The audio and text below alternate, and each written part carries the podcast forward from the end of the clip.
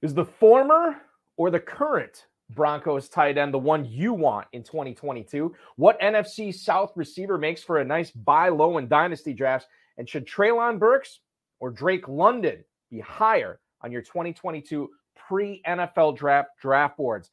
Plus, multiple FFPC high-stakes dynasty fantasy football league winner Mike Eisenberg is going to drop by. He's going to talk about DK Metcalf, Cam Akers, and the RotoViz Triflex Superflex Dynasty format, and much more. We've got a great show for you. Ferrell Elliott is here. I'm Eric Balkman. Stick around. Your HSFF Hour starts now. Damn the pressure. I've seen greater men than me, the lesser. Broadcast live and heard around the world, you are now watching the most entertaining hour of radio on the planet. Welcome to the High Stakes Fantasy Football Hour presented by MyFFPC.com with your hosts Eric Balkman and Ferrell Elliott. The High Stakes Fantasy Football Hour is your home for analysis from the best players in the world. And now, because no one else was available, here are Eric Balkman and Ferrell Elliott.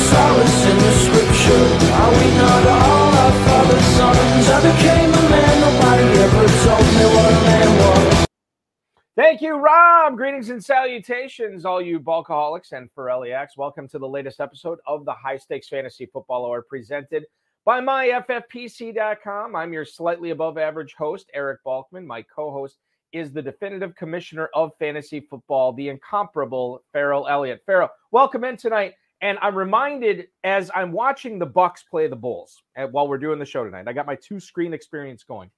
I'm reminded of the Bucs championship run last year. You and I were commentating and covering a pros versus Joes draft while the Milwaukee Bucs were winning their first title in 50 years. And now here we are again, Bucs, starting their trying to go back-to-back as best they could. But we get to talk about fantasy football, not only with each other, but with a very highly successful fantasy football player at the high stakes level as well tonight. Well, and looking back on that Bucs win last year, I love the fact that you were in attendance, that you found a seat in that arena for that game, and your excitement level for it was fantastic. And, Balky, you're just a multi-sport fan and a grand guy. What else can you say? Thank you. You are way too guy. Ferrell Elliott, the nicest man in the business. Coming up on tonight's show, we're going to get into a potential rise in 2022 for Rashad Bateman. We're going to talk about what you need to be doing with Debo Samuel in your dynasty drafts and, quite frankly, how you should be handling them in the best ball tournament as well, and as well as the KFFSC drafts that are going on. And, of course, Mike Eisenberg is going to come by to talk a little bit about his dynasty wins he's had, including at the RotoViz Triflex Superflex level, the 1250 level with the FFPC. We're going to talk a little bit about, from a dynasty perspective, Josh Jacobs, Antonio Gibson, and much more. If you want to connect with us on Twitter, we are at HSFF Hour. I'm at Eric Balkman. You can always check out Ferrell's Kentucky Fantasy Football State Championship at KFFSC.com. Facebook.com/HSFF Hour is where to reach us. And, of course, you can email the show at highstakesfantasyfootball@gmail.com. If you have any questions for us, send them in now because we flipped the format a little bit this week. So we're going to get to emails coming up in just a few seconds here. Before we get to that, I want to thank our audio engineer and my best friend Bryce, and of course our producer and mutual friend Rob. If you hadn't noticed, the Never Too Early Best Ball Tournament has sold out. No more leagues in that. However, the 2022 FFPC Best Ball Tournament is live. Draft starting May 1st, right after the NFL draft. And the grand prize is doubled from $100,000 to $200,000. The prize pool is also nearly doubled. It's worth, we got almost $1.1 million in there. Week 16 and week 17 this year, 250 plus teams are going to divvy up $600,000 in cash. So it's going to be a very exciting tournament. $125 to enter. You can enter that in right now at myffpc.com. We also have some live pre-NFL draft dynasty leagues going on over the next several days. I think they end Wednesday. And then, of course, the post-NFL draft, slow drafts, made in dynasties. Those have 8-hour timers, anywhere from $77 all the way up to $1,250. Those are available, myffpc.com. We're also down to 2 dynasty orphan teams left, both selling at $1. Make sure you're grabbing those. Football Guys Early Bird promo is in effect. Sign up now before June 30th. Draft your team before July 15th. and you'll get a free $35 team added to your account. We'll do that up to 3 times. If you're willing to do it 3 times, we're willing to do it 3 times as well. FFPC main event this year. Get in on the early bird. $100 off your first team, $500 off each additional team, $1 million grand prize for the first time ever. That's exciting. Of course, not only plenty of slow, live, and sit and go best ball options at myffpc.com, plenty of best ball options as well as the Run to Daylight Championship available at kffsc.com. So check that out. Make sure you're jumping in the main event there too. Is it a record grand prize this year, Ferrell, for the main event? I think it is, right? Oh, it pales in comparison to some of the fabulous numbers that Dave and Alex have developed for us. But yes, our 20th anniversary this year, Balky, we will lead with a $25,000 main event championship where our entry fee, if the listeners are not familiar with it, is $300. All right. So there you go. So if you have not played Kentucky yet, obviously you can play online. Highly recommend getting to Cincinnati or especially Louisville, which I go to every year. So much fun to draft live. Yeah. At Caesars, Southern Indiana there. It is so much fun. So hopefully we'll see you in Louisville, and then we'll see you in Vegas coming up at the end of the summer. All right. So Ferrell, you pointed this out. I can't remember. I think it was off air last week. We have just been running out of time to get to emails.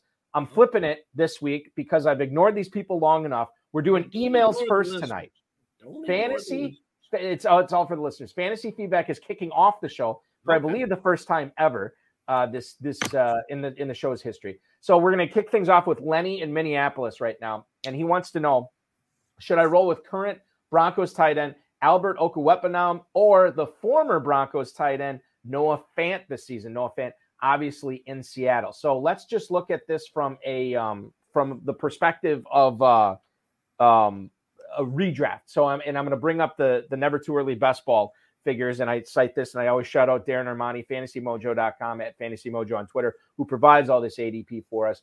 Albert Okwuegbunam, tight end 12 right now at the 902 in the Never Too Early tournament, and actually Noah Fant's tight end 15 at the 1003. So you can get FFPC players are valuing Okwuegbunam higher than Fant, but Ferrell, is he worth drafting a round earlier when you can get Fant a round later?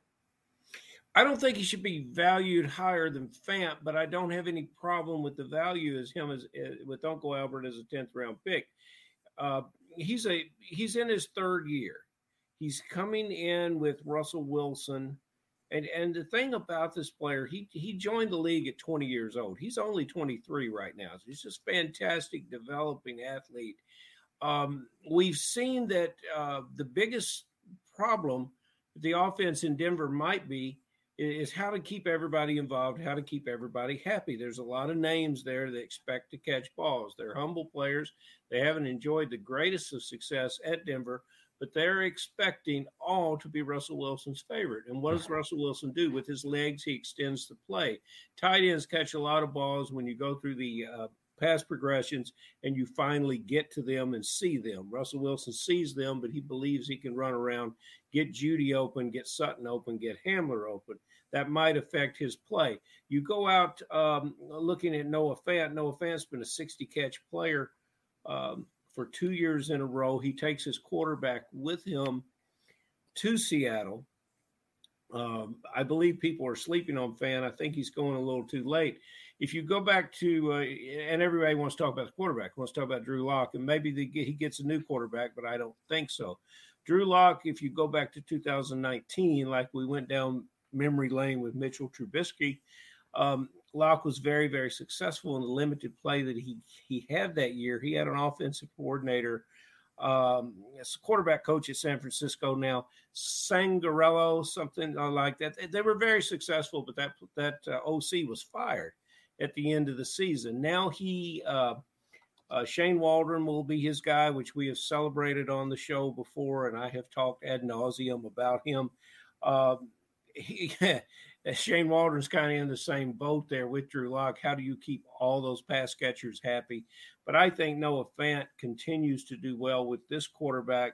And Waldron, Sangarello, they're very similar in their execution.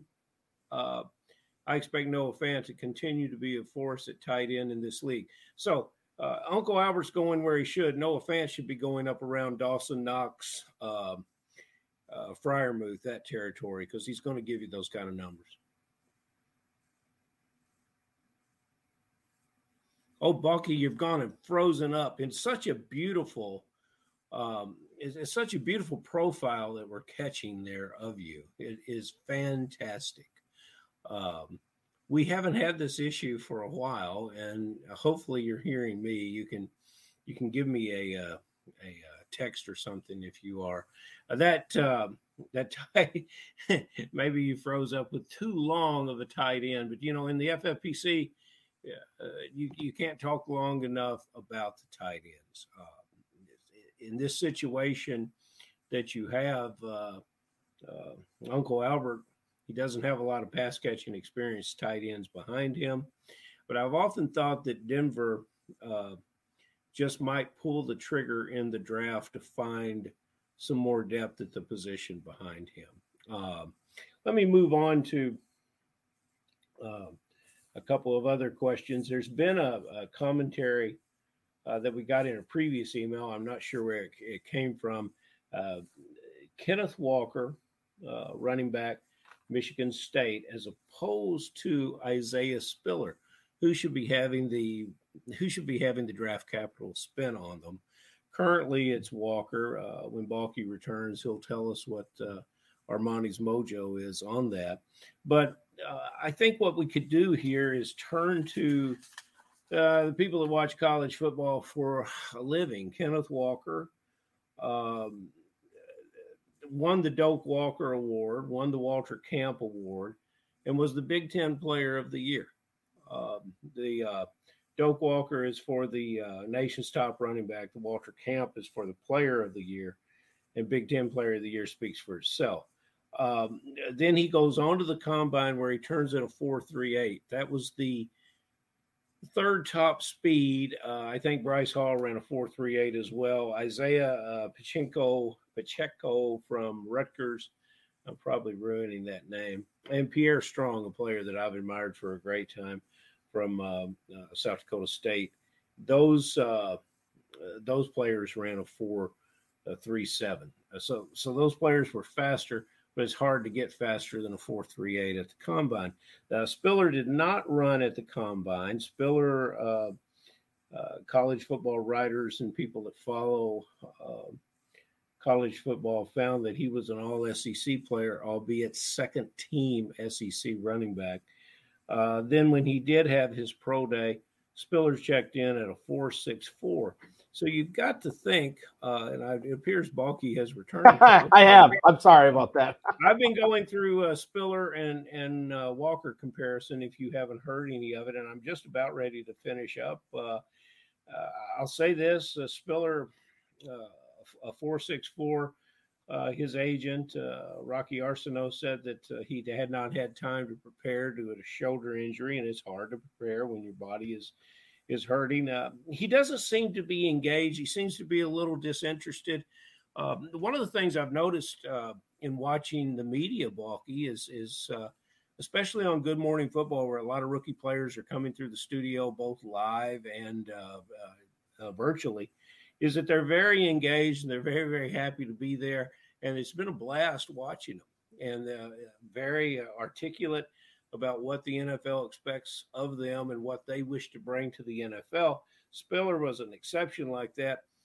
And Balky, you know, if you can't get excited talking to Kay Adams, you might be in the wrong business. Yeah, that's true. And you've said that before, and I've always backed you up on that for sure. You know, what's funny is I've always kind of, I tricked myself. I don't want to say I tricked myself, but I've always had an affinity for Isaiah Spiller from a fantasy standpoint, right? I thought he was pretty athletic. He caught a lot of passes in the SEC, which is always pretty valuable for me as I, you know, look at what kind of running backs I want to add onto my dynasty roster.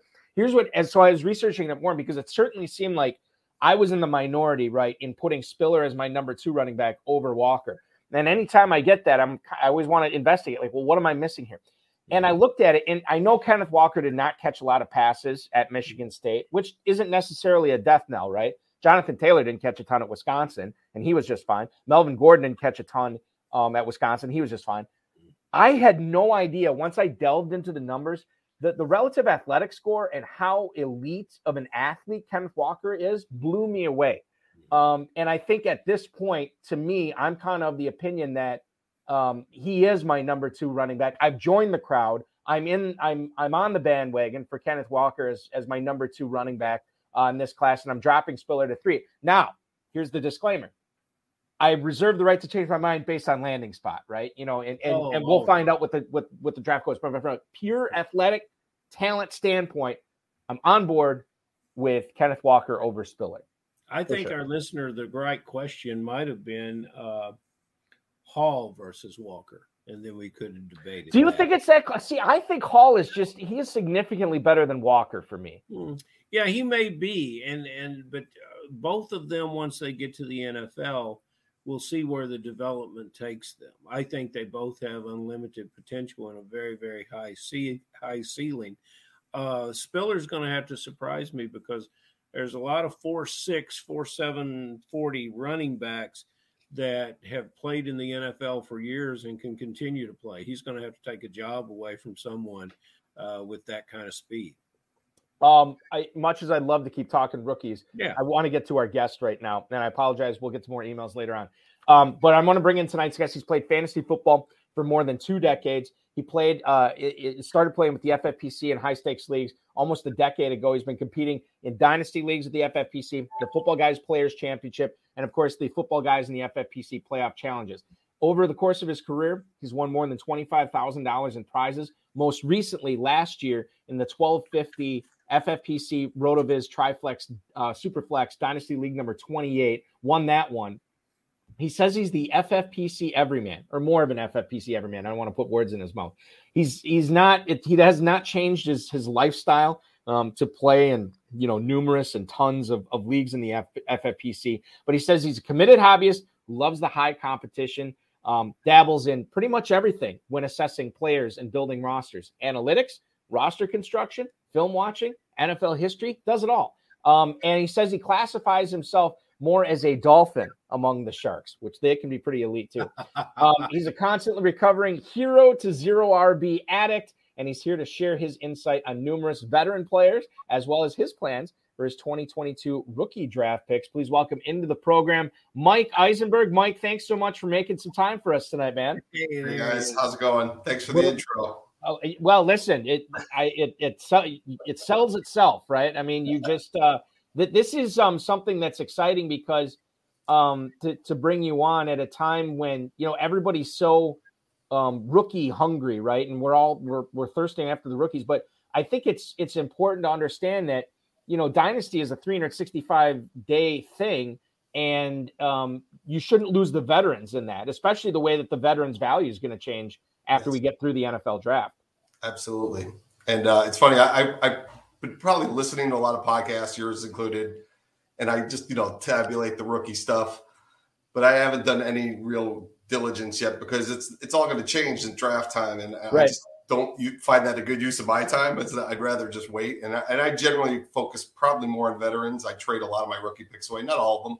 It's not like I have to do that, but I do it quite a bit, actually. Do you follow or watch college football at all during the season, Mike? No, nothing? Not at all. It's good. I'm bringing all these folks in just from objective analysis. I have no real opinions. I will watch 5 or 10 minutes of videos on the top 20 players or so I can get a feel for what I see of them, but that won't happen until after the draft. When you're not winning FFPC Dynasty Leagues, what are you doing for a living, Mike? Well, I'm a husband, father, grandfather, and I sell video games. Games? Yeah, I do. What was that? Roll that back, Balky. He's a grandfather that sells video games. That's the only part you need to know. I don't believe any of this. This isn't a real thing. Nobody. We're going to have to test that. Fair enough. Some fact checkers. I'll send you some pictures. I need fact checkers. I need more people to talk to me about the fabulous Las Vegas Raiders, because every time I looked up during NFL free agency, and mind you, we're not over, but every time I looked up, I saw very interesting additions. And naturally, everyone wants to talk about wide receiver Adams, and that's what I want you to talk about. Not perhaps what Adams does. We know he's going to be great. We know Carr's going to be great with him. How does it affect the other players namely Jacobs. And there's been a lot of additions, especially coming from New England, including a new fullback in the Raiders' backfield. And I'm sure you're up to date on that. Any of that you want to talk about, you certainly can.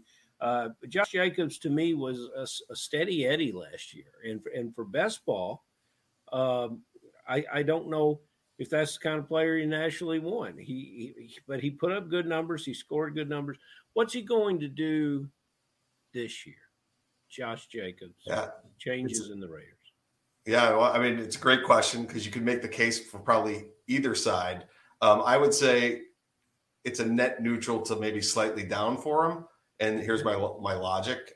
First of all, Devontae Adams is going to make the offense better. And then Waller was out a lot of last year too. So you're getting two major weapons into the offense, which is only going to help Carr and the entire offense convert and score touchdowns. So I think that'll help Jacobs. I feel like he's one of the more I agree with what you said, Ferrell, but I think he's still underrated though, because he had 52 receptions last year, which I was doing some homework and stuff. Yep. I was surprised it was that high. I knew he caught a decent amount of passes, but that was by far his career high. So my fear is that having Adams will cut into that because he's such a target hog. You know, they have the shower narrative between him and Carr. So I think it's going to probably be pretty close, but I think it's going to be a net decline for him. The person I'm really interested in seeing is Hunter Renfrow, who kind of also just had a great year last year.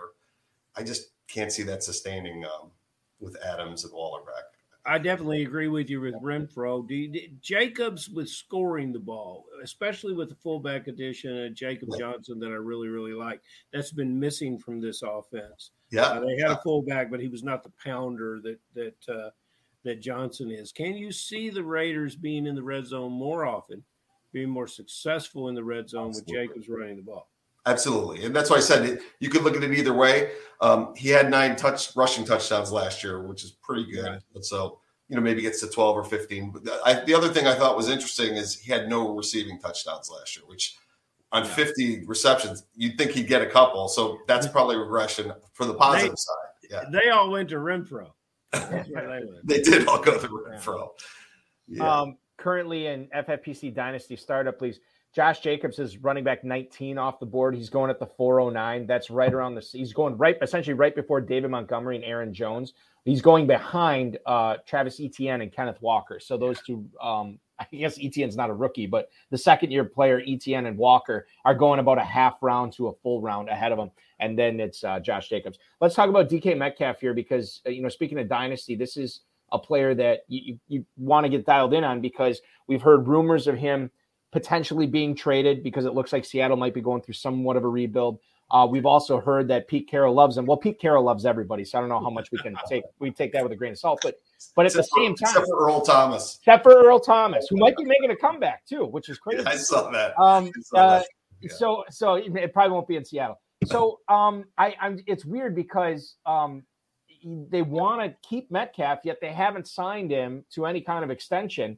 So, Mike, as you look at this as DK Metcalf owner, what are you rooting for here? Do you want him to stay in Seattle, not knowing exactly what's going to happen in the near and distant future at the quarterback position there? Or would you like to see him get moved now, a team extend him, a team that's willing to give up draft capital and money for him so he's going to be a big part of the offense? Yeah, another good question that could go either way. I will take a semi-stand on this one. I think I'd like him to stay, but I don't want Drew Lock to be the quarterback. So I was looking – he actually did 20% better with Geno Smith last year in the 3 games they played than he did with Russell Wilson, which I was surprised. And, he's such an alpha, both in personality, physique, and just the way he plays. They're going to feed him. So as long as the passing offense is at least moderate, I think he'll be just fine. So – The other side, which obviously if he gets traded to somewhere like Kansas City, would much rather have that. But, what happens if he gets traded to the New York Jets? I think that could actually be worse, me personally, than staying and playing with Geno Smith. Or, maybe they pick, Willis in the draft, or maybe they get Baker Mayfield. I don't know. But I just think the Drew Lock is the disaster scenario based on what he did with Sutton and just, his general incompetence, I think, as a quarterback. So. No Drew Lock love. None. From Mike. A quarterback also that doesn't get much love, and I think he deserves more, appears to finally have be the guy in New Orleans. That's Jameis Winston. A guy he could be throwing to is Michael Thomas, who I've stayed clear in all formats. But what's the long-term dynasty thought on this player? Would you acquire him buy low because it's the time to do it? And where would he fit in upcoming first-year maiden dynasty voyages? Yeah, that's another great question, Ferrell. For me, I'm about a 50% owner of Michael Thomas. So you're asking you're not buying low for me. I've put in 2 years of pain and misery, and just the way the situation unfolded, it made it really hard. I couldn't do anything because you're waiting to see what's going to happen. The uncertainty, you're not going to trade him low. A guy who's been his first 4 years, he was never lower than 7. So I was like, that's huge upside. And you know what? I've waited 2 years to see it again. I may go down burning.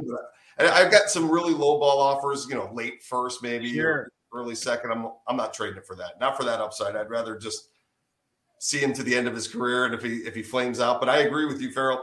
Jameis is very underrated. He supports a lot of high wide receiver performers, and I feel good about it. I think he's going to be like Metcalf. He's got that alpha personality. He's going to be a target hog. So even if the offense takes a step back with Peyton gone, I still think Thomas is going to get fed. So I'm holding. You know what's crazy about that, and I'm just looking at the Dynasty ADP startup. Michael Thomas is. I know he's 20. He just turned 29. So I know he's not exactly the youngest cat in the room, but Michael Thomas, wide receiver 43 in the 9th round. I mean, he's going after. No offense, Ferrell. He's going after Chase Claypool, Gabriel Davis, Kadarius Toney. He's going before Brandon Cooks, Christian Watson. I mean, I would take a chance. Dynasty startup, Michael Thomas, wide receiver 43. I can get on board with that for sure.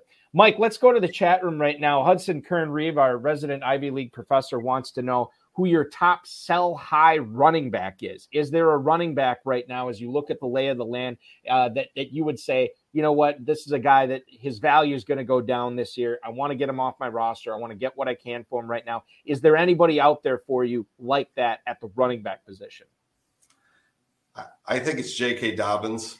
I've unloaded several J.K. Dobbins shares, and it's not because I don't think he's good. I just don't know if he's going to get the opportunity in Baltimore, and I feel like this is his last year. If he doesn't, his value is going to plummet 10 or 15 spots. So it's not that I don't like him as a player. I do. I think he's actually pretty good. I just don't know if he's going to get the opportunity in Baltimore. Yeah, and it seems like Baltimore is always rumored to be, they're looking at this guy. They're Melvin Gordon recently, and I was like, that was the final straw for me. I'm like, all right, now they're looking at Melvin Gordon too. And, when Gus Edwards was there, who, I guess is coming back from an injury, but he's just, he's that pounder who just takes so many touches away from Dobbins. So I was surprised that that they didn't use him more because he looked so good. Every time I watch him, I'm like, wow, that guy's really good, but they just don't give him the touches like I'd like to. So that would be my running back sell high.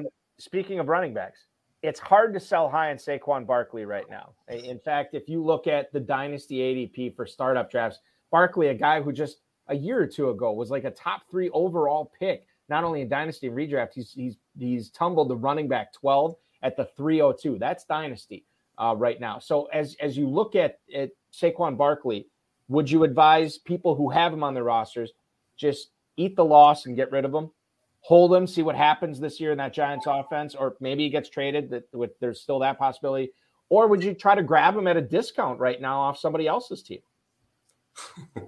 You're going through my roster and seeing all my devaluing players. Like I'm surprised you're not going to pull out Calvin Ridley soon too. That's another. Oh yeah, let's go. Let's run the gamut. Keep hitting me with all these. No, but it's funny.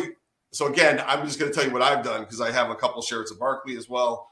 I've been trying to sell him for 2 years, and the value that he was being portrayed on expert sites and stuff was not what the market was. No one would trade him. I was trying, trades like J.K. Dobbins or Cam Akers at a first or something. Couldn't get any of that, and no one wanted him. So I just held based on the upside, very similar to Thomas to me. I'm very interested to see what Dable does with him. Maybe they trade him, but I think they're going to hold on to him this year.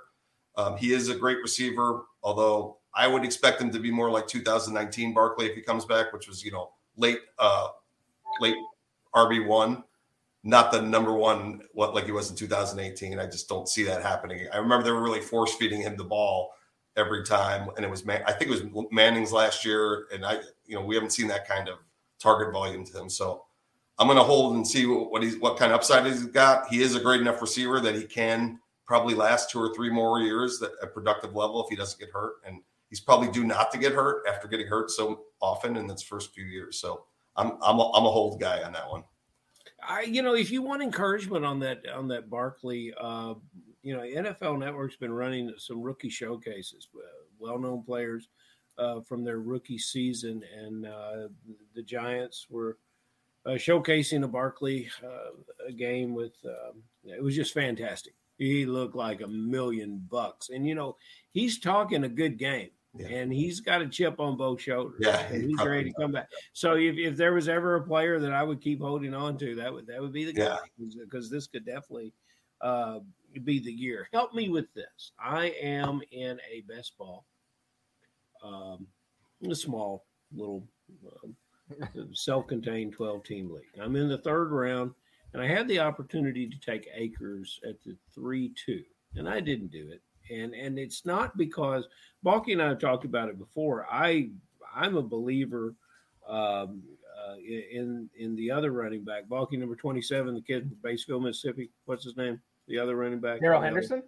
Yeah, Darrell Henderson. So I'm a big Henderson guy, although sometimes I forget his name. My point is, am I right about Akers? We saw so little of him last year.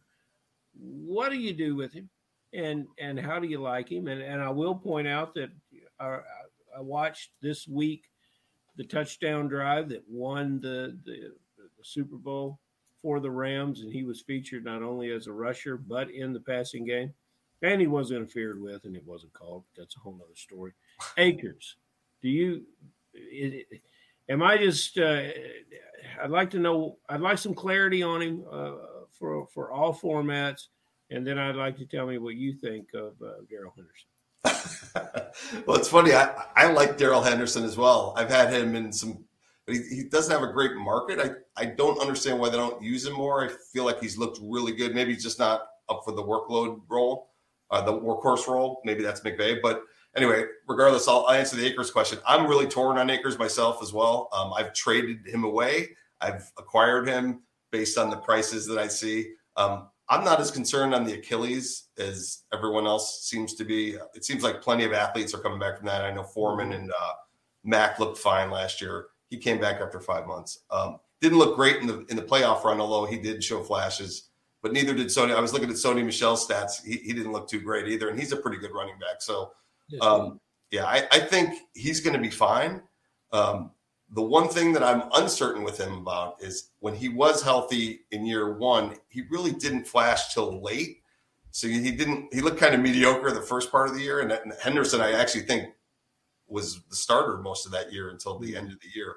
That makes me a little concerned, more on that than it was the Achilles. So my gut tells me he's going to be fine, and he is a great prospect, and he'll do well, and he's shown flashes, and it seems like McVay believes in him, but I don't know that for sure. You wouldn't spend a third-round draft pick on him in a redraft. Well, it depends on who's on the board, but I wouldn't jump at it. It would have to be. Well, you know who's going to be there. That's true. Know. Yeah. So who? Let me ask you another question. Who would be your next choice if it wasn't him? I don't know, because I went all three receivers in the Kentucky way, where you must start. You sound like me, Ferrell. That's how I draft. Exactly. I made the odd choice of stacking through 3 rounds, Tyreek Hill and Waddle, just to prove that it could be done. Really? That was an interesting. On them on the way. I can tell you guys in the FFPC never too early best ball tournament. Cam Akers, running back 16. Right after him, the next running back on average going was James Conner out of Arizona, followed by Bryce Hall, and then the guy we talked about earlier in Josh Jacobs. So that, and they're kind of going in a glut of like the mid to the late third round there for the best ball tournament. I would definitely pick Akers in front of those three or four people that you just named. So. Yeah, I don't really. I mean, I guess like the FOMO in me is like, oh, I'll take Bryce Hall over Cam Akers just for the unknown.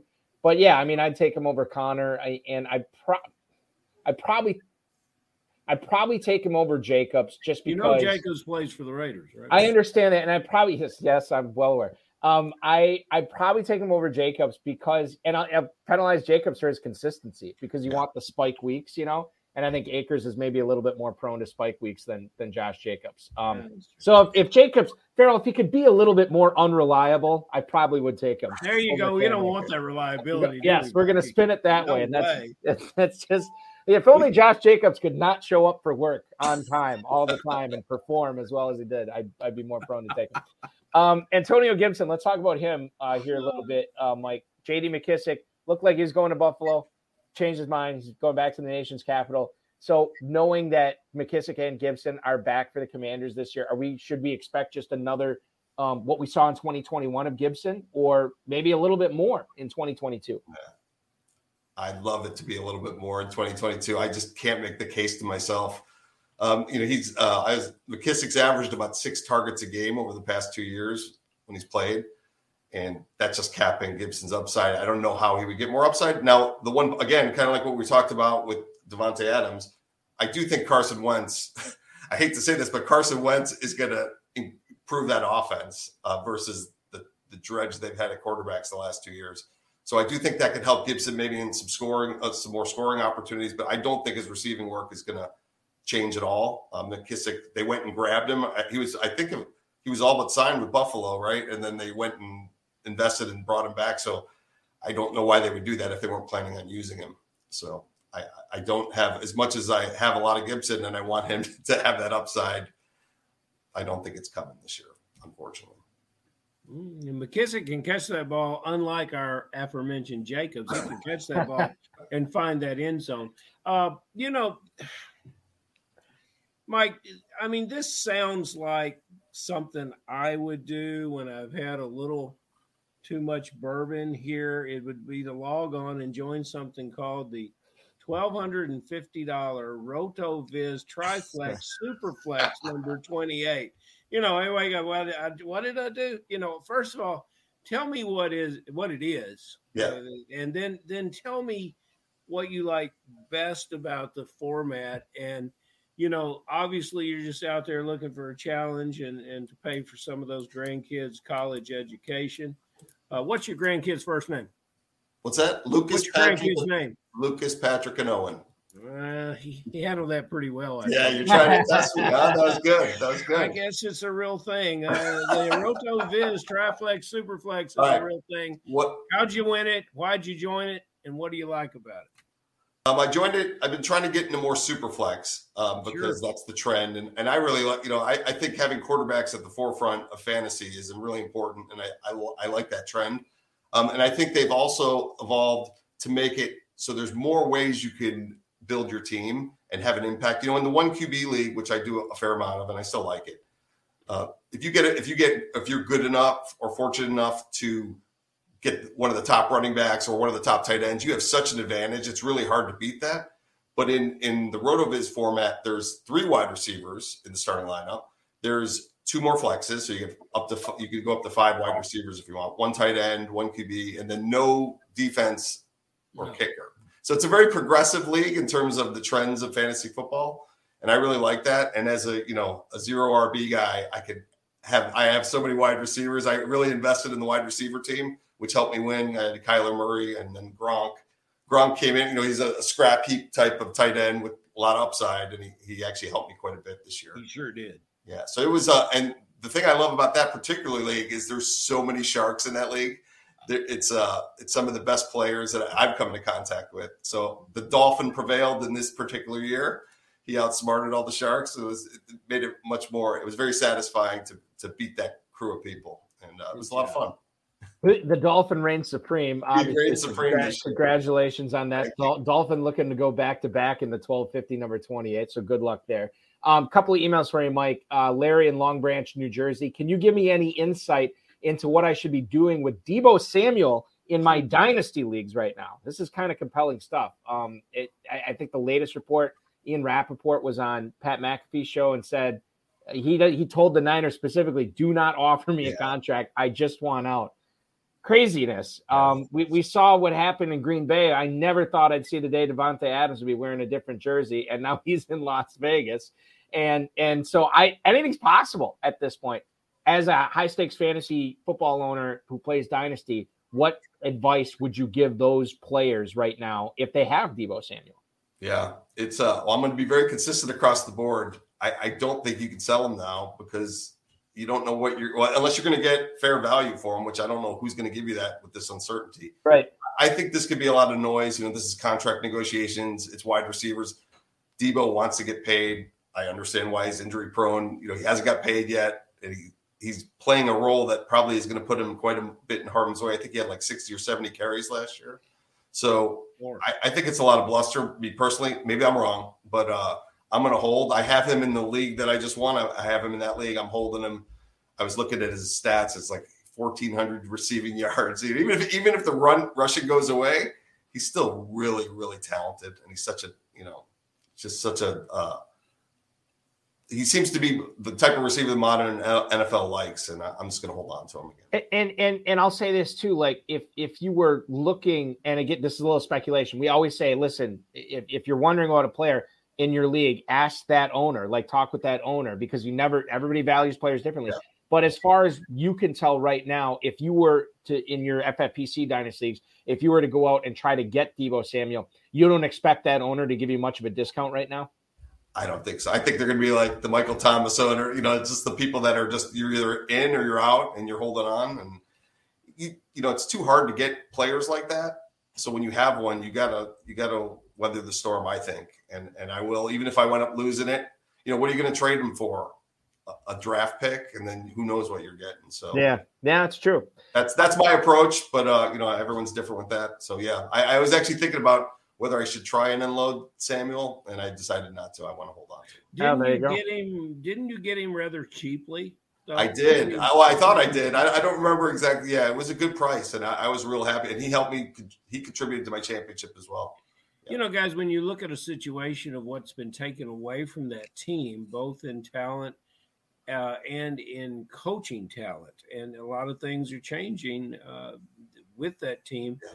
And, you know, maybe he's a player that just doesn't want to live in a small place in California and pay a lot of money for it and pay a lot in taxes and have to carry the ball. And you don't have to tell me that, for I'm leaving at the same spot. I'm going back to the Midwest in about a month and a half. So well, we'll be glad to have you. And, you know, at the end of the day, here's a player that everybody loves the unique aspect of Debo Samuel. And I had so many agents say this player could be a Debo Samuel. And now I tell them, I say, Debo Samuel doesn't even want to be Debo Samuel. Yeah, we'll see. But I think this is a real thing about him. Okay. I don't think it's a negotiation tactic. That's my bet.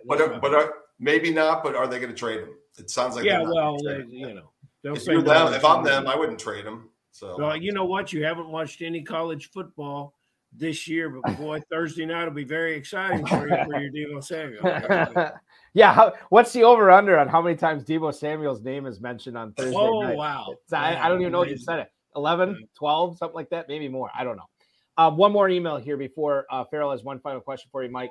This, ironically, is for Mike in Cleveland. Are you the type of dynasty player that likes to collect picks or trade them away for more proven assets? Congrats on the 2021 title. Mike in Cleveland, you kind of alluded to this earlier. I think you're more the latter, where you don't usually keep the dynasty rookie picks around, Mike. Why is that?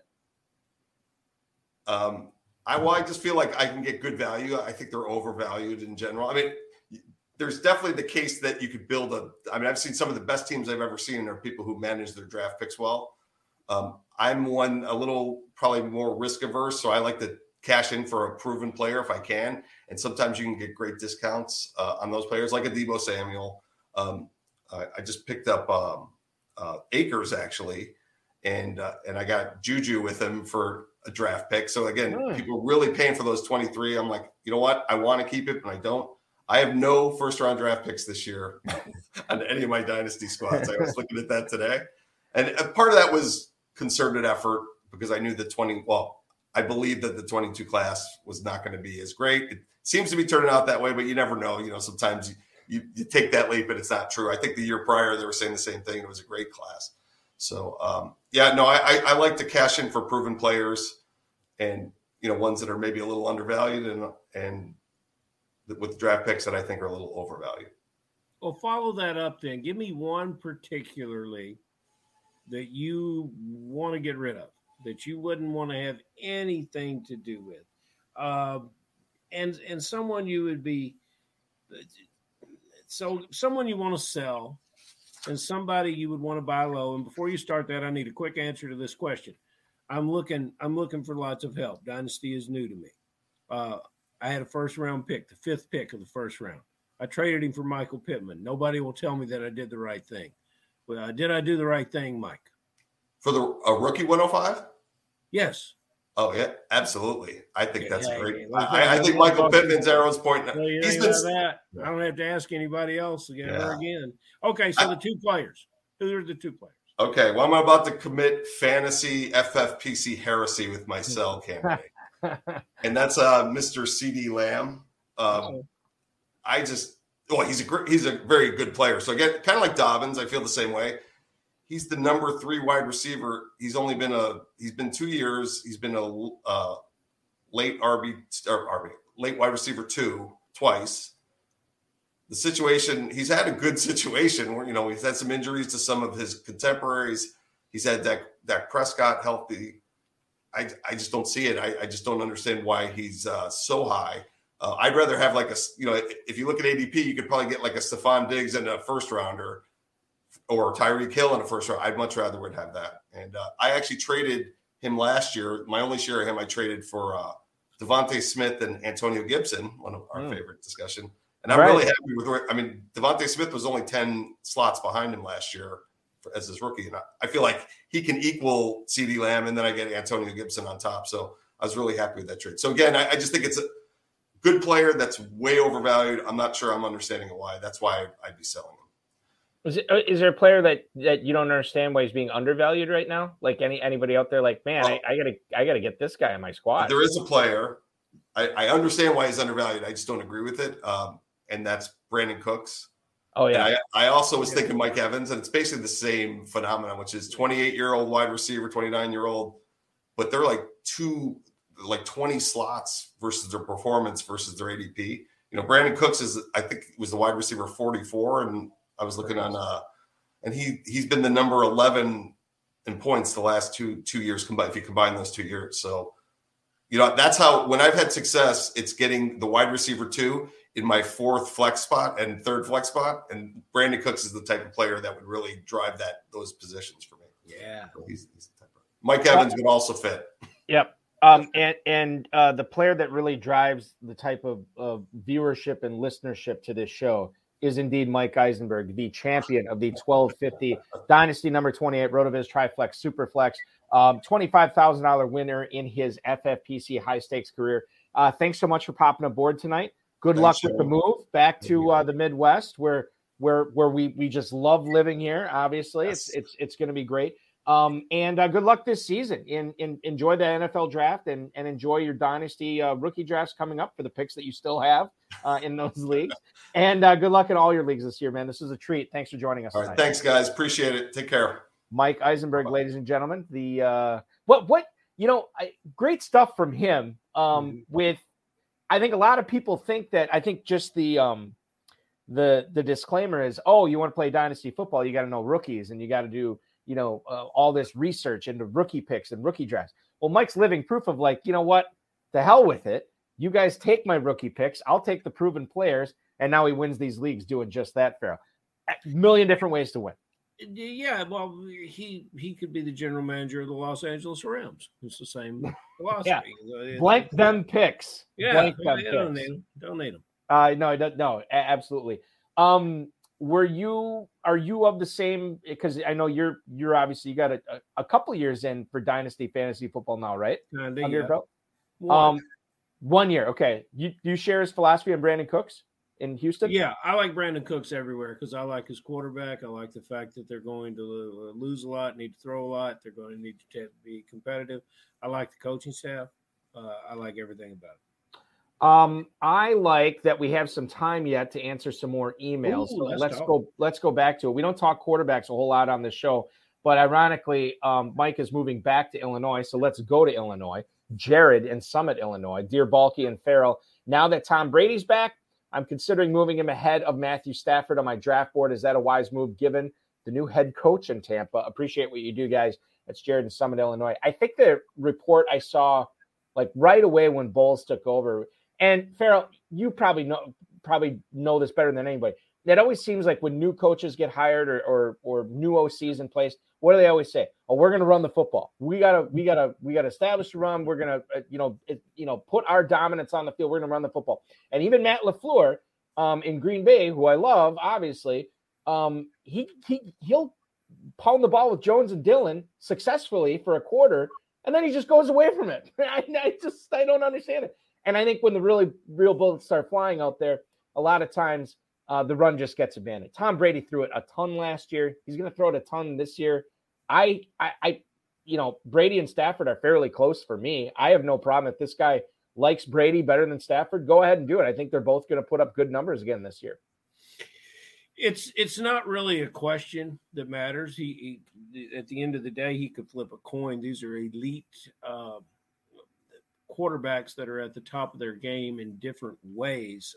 However, both of them share the fact that they are surrounded by elite athletes. Now, if we're talking dynasty like we have talked so much, both players let's talk about the Rams from a dynasty perspective.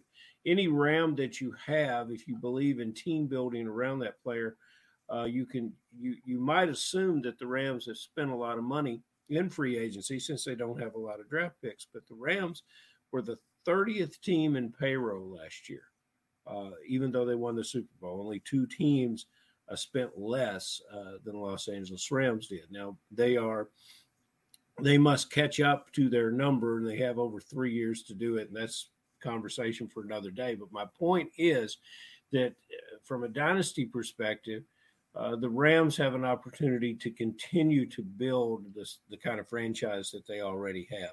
But both these, I don't know. Flip a coin on these guys. You'll be happy that you did, whichever way it lands.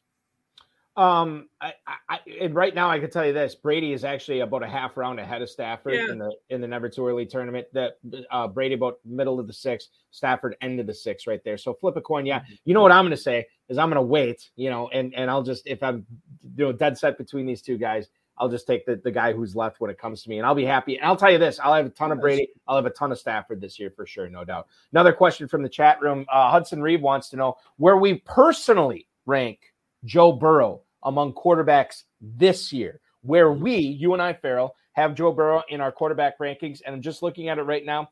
I would have him behind Allen, Mahomes, Herbert, Jackson. And then I think I would probably put him 5 on that list. I would take him ahead of Kyler Murray. I'd probably take him ahead of Tom Brady, although that's pretty close. And I'd take him ahead of Dak Prescott. That's where he is for me, is 5. I might take Prescott in front of him.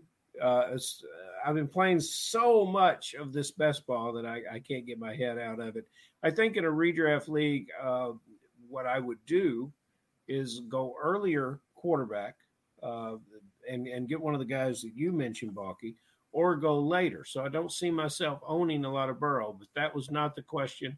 I rate Burrow exactly where you're rating him. And in the back of my mind, there's always that vicious bounce back year of Super Bowl disappointment. The Super Bowl hangover. The Super Bowl loser hangover. Yeah. And so I don't necessarily think that's going to happen with this team, but it always could. Hudson says his ranking is just like ours. So great minds, hopefully. We're thinking like Ivy League professors. That's what we want to do. That. All right. Final email I have tonight. It's from Billy in Brentwood, New York. Do you guys, and I actually have a fairly strong take on this. Do you guys think Traylon Burks or Drake London is going to make the better pro? Have a great weekend. That's Billy in Brentwood, New York. Okay, so Burks, and I think I brought this up on the show. A lot of people up here in Northeast Wisconsin want Burks as a Packer because they do see a lot of Debo Samuel in Traylon Burks. Now, I don't think he is Debo Samuel. I think you have to use him properly. I don't necessarily know if whoever drafts him is going to use him that way. Here's what I'm sure of, and I'd probably stake just about anything you want on this. I think there's almost no way Green Bay takes Traylon Burks in the first round. If you look at Brian Gutekunst, what he's done in the first round since he's taken over the GM for Green Bay, he's really high on athletic freak type guys. You know, Darnell Savage, Rashawn Gary, Eric Stokes, all these guys. Traylon Burks' relative athletic score, 8.5, I think is really good. Traylon Burks didn't even crack 6, and he didn't have a good combine. So I am totally down on Burks. Not that I love London so much better, but I'm really nervous about Burks as a pro, Ferrell. I think you should be. Let's talk about Bryan Edwards, a Raider. There's the same kind of athleticism and the same size of player and the same type of disappointing 40 at the combine. A big body running a 4.55.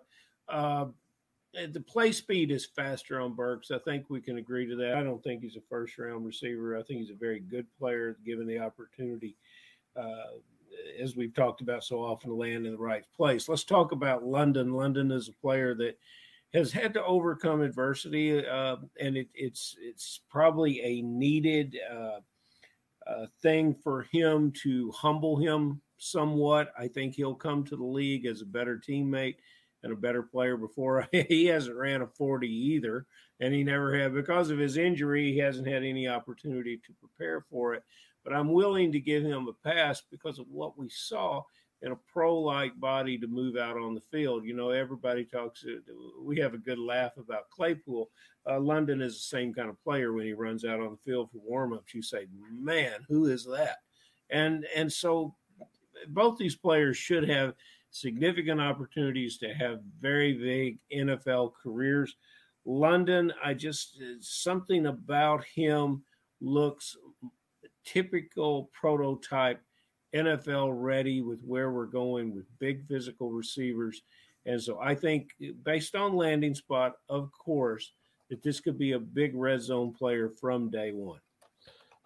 Yes. And so I guess to answer the emailer's question, I am much more nervous about Traylon Burks than I am with Drake London. Yes. So I think Drake London does make the better pro going forward. Okay. So let's do one other thing because we kind of teased it at the start. Let's talk about Rashad Bateman just briefly. Okay. BaltimoreRavens.com had a report, a quote from Bateman saying that he's way more comfortable, way more relaxed, his words not mine, going into his second season. He says he knows what to expect. He knows how to move. He's excited for this year. The health was Rashad Bateman's question last year. He missed some time in training camp. First 5 games of the rookie season, he sat out because of a groin injury. When he came back, he still got 46 catches, 515 yards, and a touchdown in 12 games, 7 of those games with Lamar Jackson. Now, Mark Andrews is going to have a lot of volume this year. Marquise Brown is obviously factoring into that. And I think we talked about this with John Terry last week. I could be wrong. I think it was with John Terry last week when we talked about Rashad Bateman versus Marquise Brown. But Bateman, Ferrell, in the Never Too Early, wide receiver 48 by Christian Kirk, Rondale Moore, and Robert Woods. And again, at that point in the 11th round, I guess you could go for the higher upside, like a guy like Bateman or Kirk who got the big deal, or even Robert Woods who, you know, put up big numbers, although they might be neutered a little bit in Tennessee.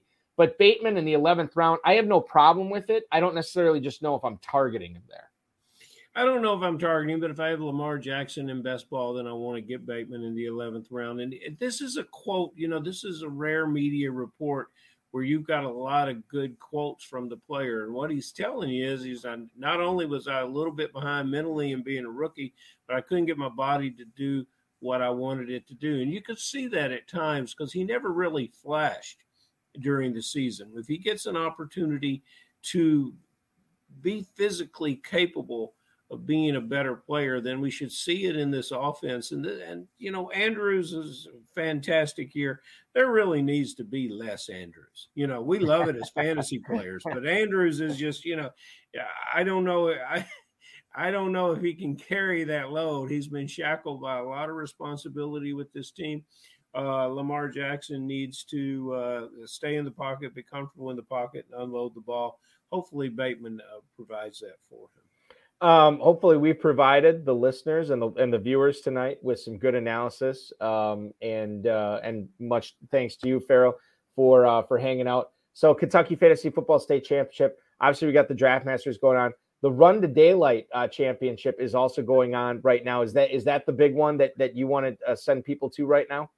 You know, I do. It's been a little bit of a tepid response, and I looked at the dates. We may have mistakenly put the dates in front of the draft. The ones after the draft are filling quickly, so perhaps that's where we can direct the listeners to, and we'll be moving. We have to have 8 divisions to get to our top 2 finishers to be added to the Sweet 16, which is what we largely call the league. It's an exciting 96-team, $200 entry fee, $5,000 grand prize. So it's a good thing to take a couple shots at and get your skills honed for the upcoming season. And Balky, you've had success at it.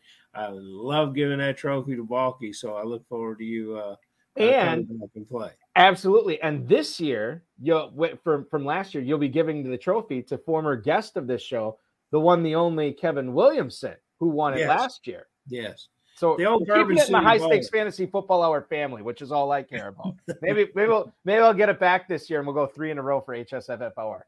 Now you're talking. Ferrell, thanks so much, man. We'll check all the games out at KFFSC.com. Follow you on Twitter at JFerrellElliott, at KFFSC. Be good. We'll do this again next week, man. See you next Wednesday. Uh-huh. Next Wednesday. Yeah. We'll be doing the show. I'll tell the listeners a little bit about that. Be good. We'll talk to you soon. Very good. Ferrell Elliott, ladies and gentlemen, the commissioner, the boss, the head honcho over at the Kentucky Fantasy Football State Championship. Okay, so housekeeping. Let's clean things up here. Thanks to Mike Eisenberg for coming on tonight. Thanks for Ferrell Elliott for co-hosting. Thanks to the FFPC, Rob Bryce, and, of course, each of you who have been watching and listening, no matter if you're watching live or, you know, downloading, streaming later, what have you. We appreciate it. If you want to like and subscribe. I should get my daughter on. She always says this all the time. If you want to like and subscribe and hit the notification bell, that always helps us. We'll be able to do some cool things. The more subscribers we get with the FFPC on YouTube, we'd appreciate that. As I just said, we'll be back on Wednesday. We're not doing a show next Friday because, let's face it, we're all watching the NFL draft next Friday night. So we'll be back Wednesday, 10-9 Central. Our guest will be four-time FFPC Dynasty winner Steve Paratori. Will join us. He'll talk a little bit about the rookies. He'll talk a little bit about his dynasty philosophy as well. The 2022 FFPC Best Ball Tournament grand prize and prize pool got doubled this year.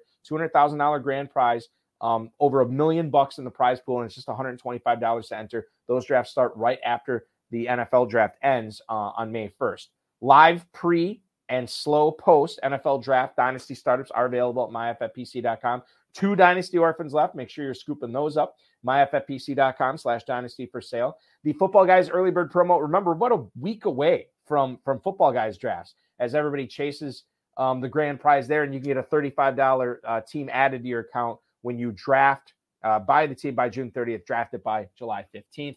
And, of course, we're awarding $1 million for the grand prize in the 2022 FFPC main event. $100 off your first team if you get in on the early bird. That'll also enter you into the Pros versus Joes drawings. To see if you can compete for a free FFPC main event team for next year. So make sure you're getting in on that, and $500 off each additional team there. Plenty of slow, live, and sit and go and best ball options, not only at myffpc.com, but at kffsc.com, where the Run to Daylight Championship is going on there as well. Thanks so much for listening. Thanks so much for watching, everybody. We really appreciate it, and I guess there's nothing else to say, but officially your weekend starts now.